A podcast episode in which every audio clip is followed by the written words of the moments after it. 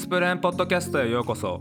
このポッドキャストは海外大学院生そして留学志望者をオンラインでつなぐスラックワークスペースエクスプレーンの運営メンバーが留学や研究他愛のないことを議論するポッドキャストチャンネルです。今回のパーソナリティは第10でお送りします。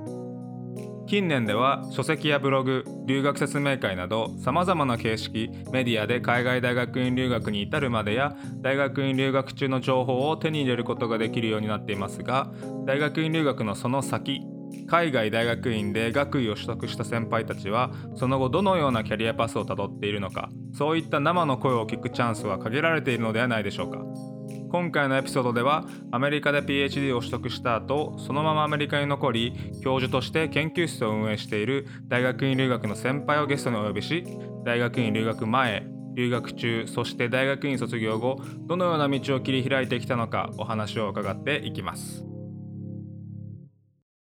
さあ始まりました。今回のエクスプレーンポッドキャスト。今日のテーマはですね海外大学院留学のその先ということで海外大学院で学位を取得した先輩がその後どのようなキャリアをたどっているのかというテーマについていろいろ話していこうという回となっております。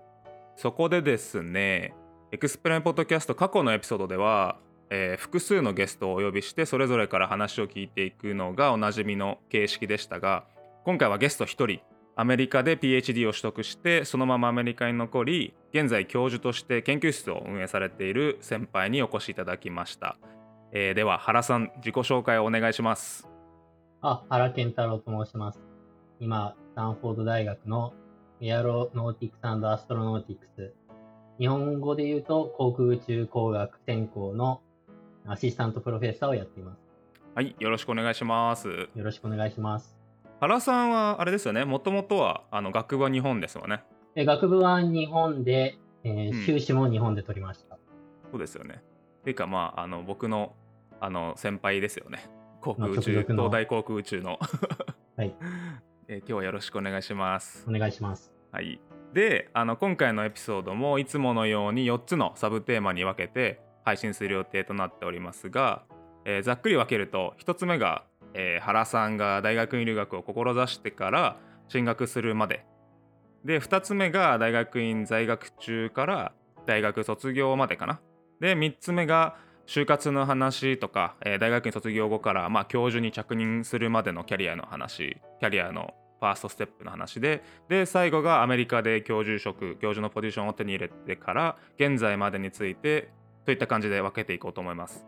こんな感じでいいでしょうか原さん。はい大丈夫です。はい、えー、でちなみに 今日はあのゲスト1人なので多分深く長く話を聞いていくことになるんですけど 大丈夫でしょうか？はい大丈夫です。お願いします。OK です。OK です OK です。まずさっきそのちょっとだけ自己紹介してもらったんですけどあのもうちょっとだけ詳しくあの大学学部時代からの話を聞いてもいいですか？はい。あのまず学部あれですよね。あの東大の航空宇宙工学科ですよね。そうですねうん、まあ、あの、まあ、じゃあ、なんで航空宇宙を選んだっていうところから。確かに聞きたい。まあ、あの、親は、あの、普通の会社員で、まあ、あの、母親も、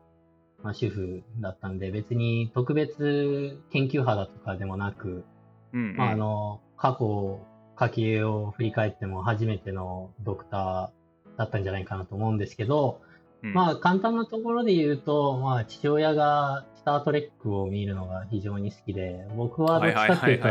スター・ウォーズファンなんですけど、なるほど。あの、そういうやっぱりあの子供の頃から見てるなんか宇宙旅行みたいなイメージにすごく感化されまして、まあ自分が別に飛行機を覚えるのが好きとか、なんかロケットローンチ、まあ打ち上げを見るのが好きとか、そういうオタク系の別に気質では全くないんですけど、まあなんとなくその映像とか、コンセプトとして覚えてた宇宙旅行みたいなのにとてもやっぱ刺激されたのかなっていうのがありまして、まあ、やっぱ高校時とかに、まあ、日本だとあの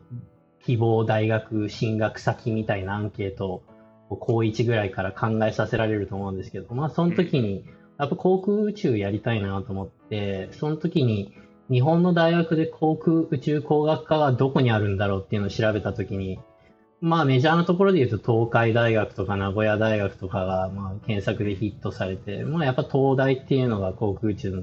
その中で、東大の中でも航空宇宙工学っていうのはとても、まああの、あの点数が必要で、まあ、あの人気が高いっていうのも、まあ、情報で得てたんで、まあ、それで東大に行きたいなと高校の時に思うようになりました。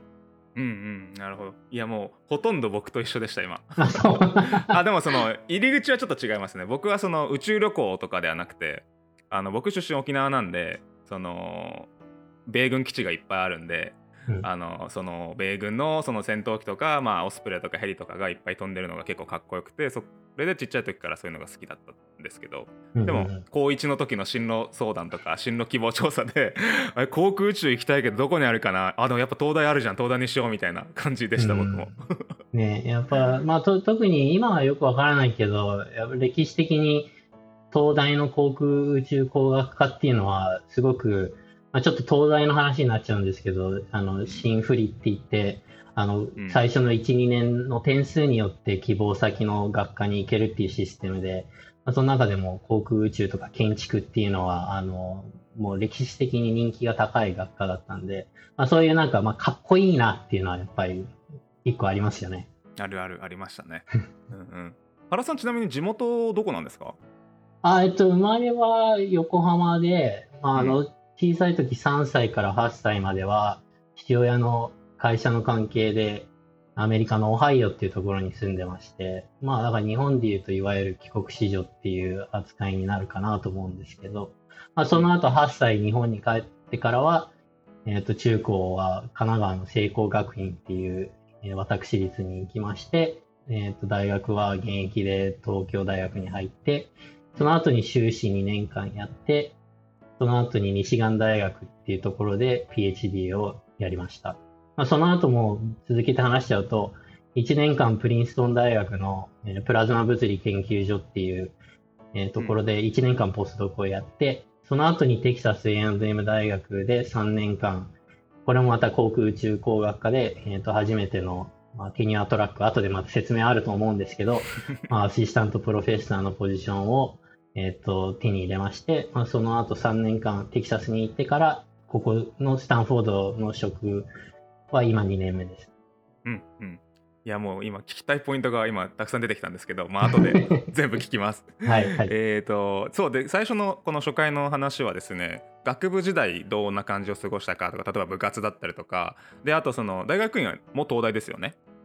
修士は、はい、うん、東大です。その時のまあ研究生活の様子とか、で、大学院留学を意識したのはいつですかとか、で、出願過程どんな感じだったかとか、で、合格発表して渡米まで、はい、そういった話をちょっと聞きたいなと思います。はい、よろしくお願いします。はい、えっ、ー、と、じゃあまず、学部時代、そのまあ、えー、さっき言った新振り、その航空宇宙工学科に進学した後、まあ、する前もいいですけど、どんな感じでした？なんか、真面目に勉強する人でしたとか。そうですね。僕は、あの、まあ、中高の時、バスケ部で、えっ、ー、と、まあ、水泳もあの、その、ちょっと遡っちゃうんですけど、アメリカに住んでた時に、まあ、プールが家の庭にあって、まあ、泳ぐのが好きな少年で、まあ、あの、で、高校の時に、まあ、あの、水泳の授業で、まあ、君早いね、みたいな感じで言われて、あの、水泳部ちょっと見舞しないって言われて、まあ、水泳部とバスケ部をちょっと見舞したり、まあ、っていうので、まあ、勉強もすごい好きだったんですけど、まあ、もともとスポーツとかも好きで、高校の時はバンドをやって、まあ、下手くそだったですけど、まあ、あの、ベースギターとかもやってて、まあこれ、あの、父親からは大反対をされて、母親にかくまわれながらベースをやってたっていう、これもまた面白い。そんな話あるんだ。いや、でもすげえなこれを。これを父親が聞いたらどう思うんだろういや、絶対怒らないでしょ、今は。今それで怒ったらびっくりですよ。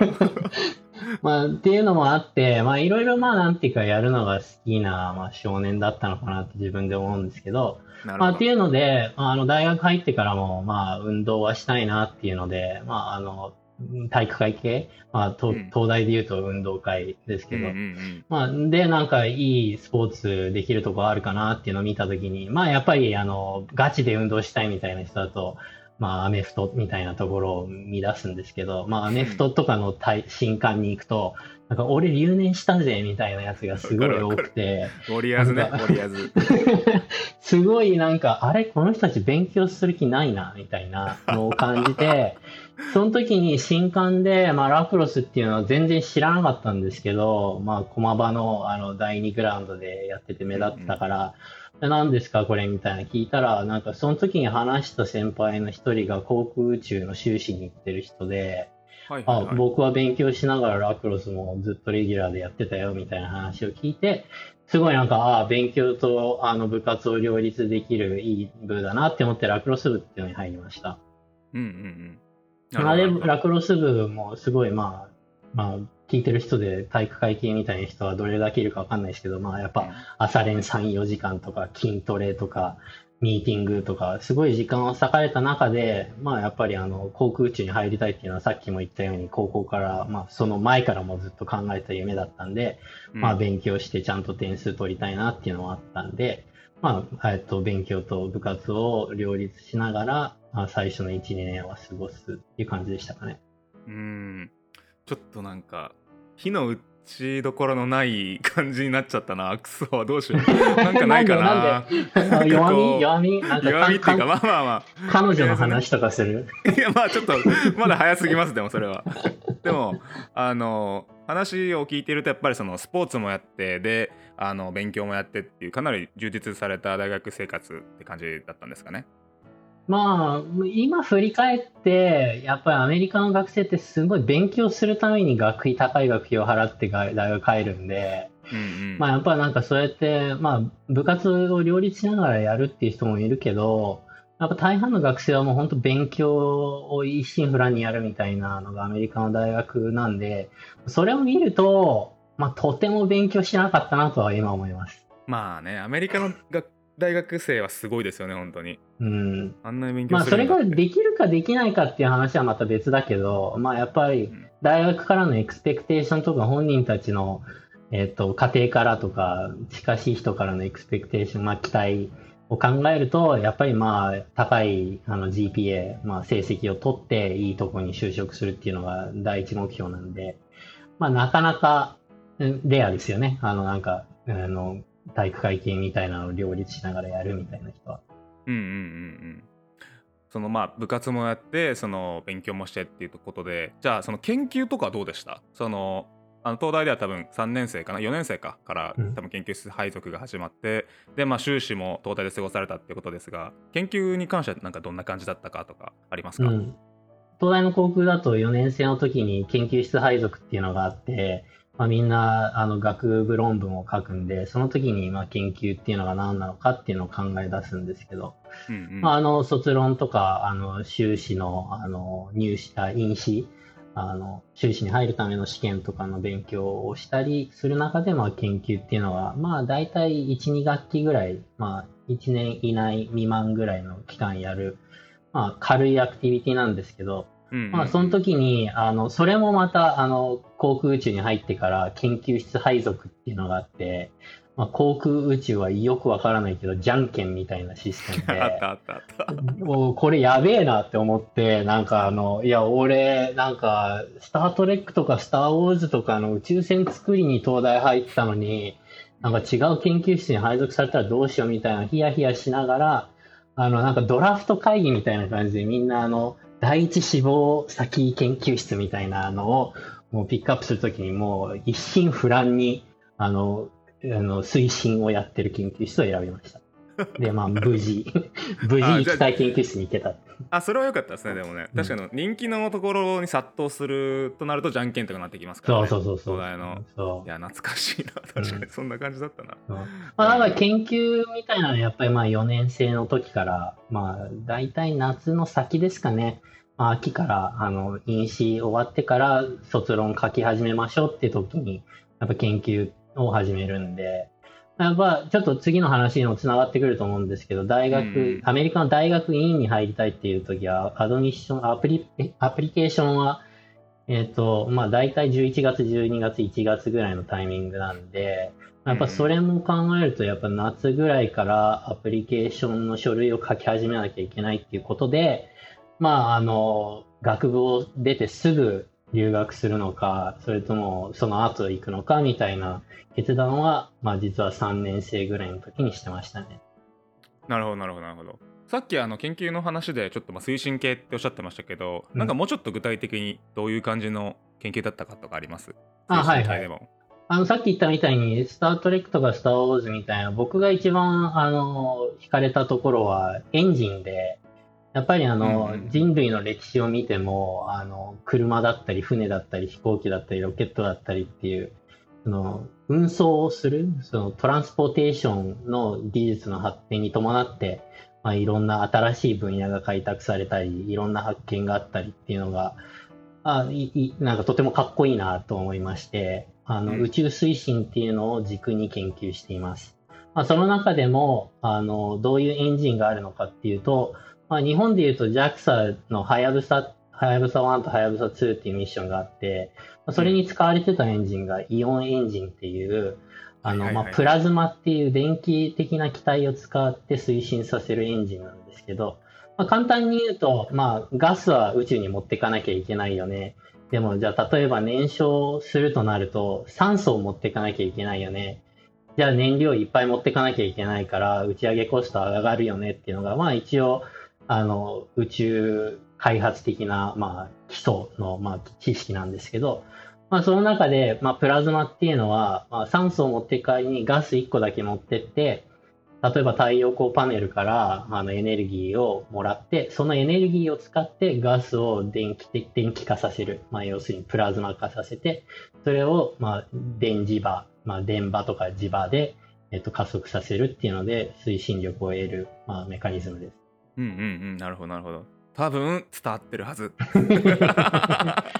まあ、例えばプラズマっていうのはとても、まあ僕はその入り口は、あの、まあやっぱりスタートレックのなんかかっちょいいなんか青く光ってるガスみたいな、うん、なんかメインリアクターみたいな、なんかそういうなんかイメージから入ったんですけど、まあ実はプラズマっていうのは身近で、まあ例えば太陽っていうのもプラズマだし、核融合プラズマだし、僕らが毎日使ってるパソコンとか iPhone とかスマートフォンの半導体チップっていうのも、もうあの、ナノメートルとかそれ以下のオーダーで、あの、構造を作ってるんで、なかなか手とか、あの、機械的にこう、ドリルとかできなくて、実はみんな全部プラズマっていうのを使っ、プラズマを使って、あの、こう、あの、なんていうんですか、ストラクチャーを作っていくみたいなので、実は、あの、あんまりみんな知らないかもしれないけど、まあ、プラズマっていうのは、まあ、みんなが、あの、実は恩恵を受けている身近にあるものですね。はい。うん、なるほど、なるほど。いや、なんか、そうですね。原さんになんかまた別のイベントに今度は研究セミナーみたいな感じで出てもらおうか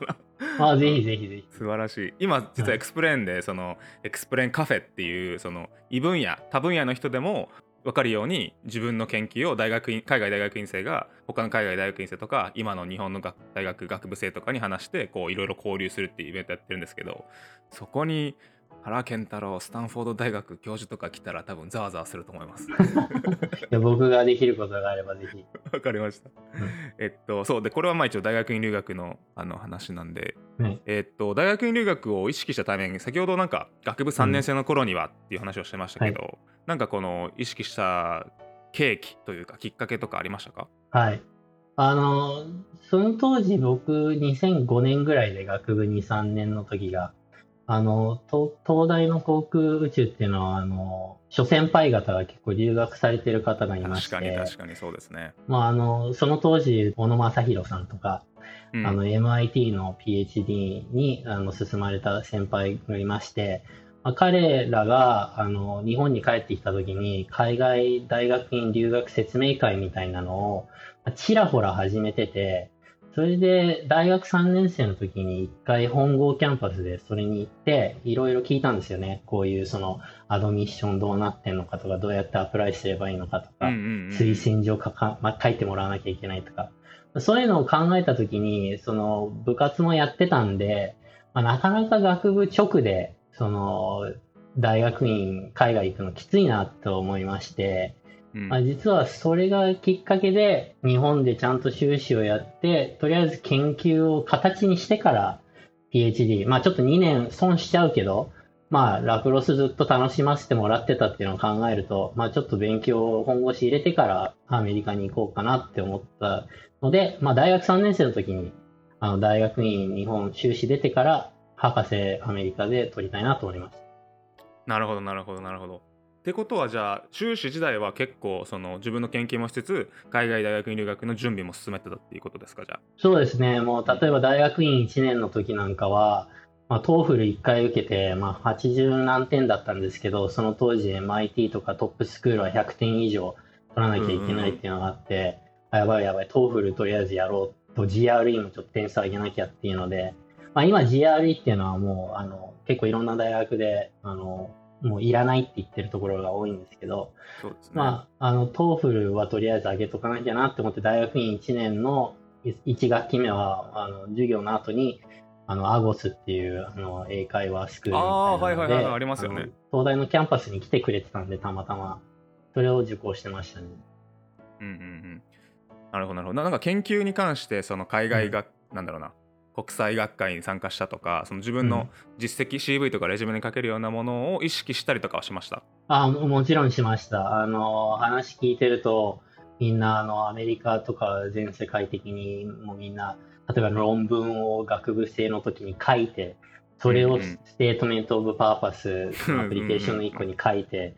そそういう人たちがやっぱトップスクールに行けるっていう情報とかもあったんで、まあいきなりなんか日本の大学の院の研究室からトップジャーナルに書くのは難しいかもしれないなっていうので、やっぱとりあえず国内学会は出させてもらえるやつは、あの、いろんなの出ようっていうのを考えてたし、まあその中でも国際学会っていうので、まあなんか症状みたいなのもらえればいいなっていうのをモチベーションに大学院の2年間を過ごしてました。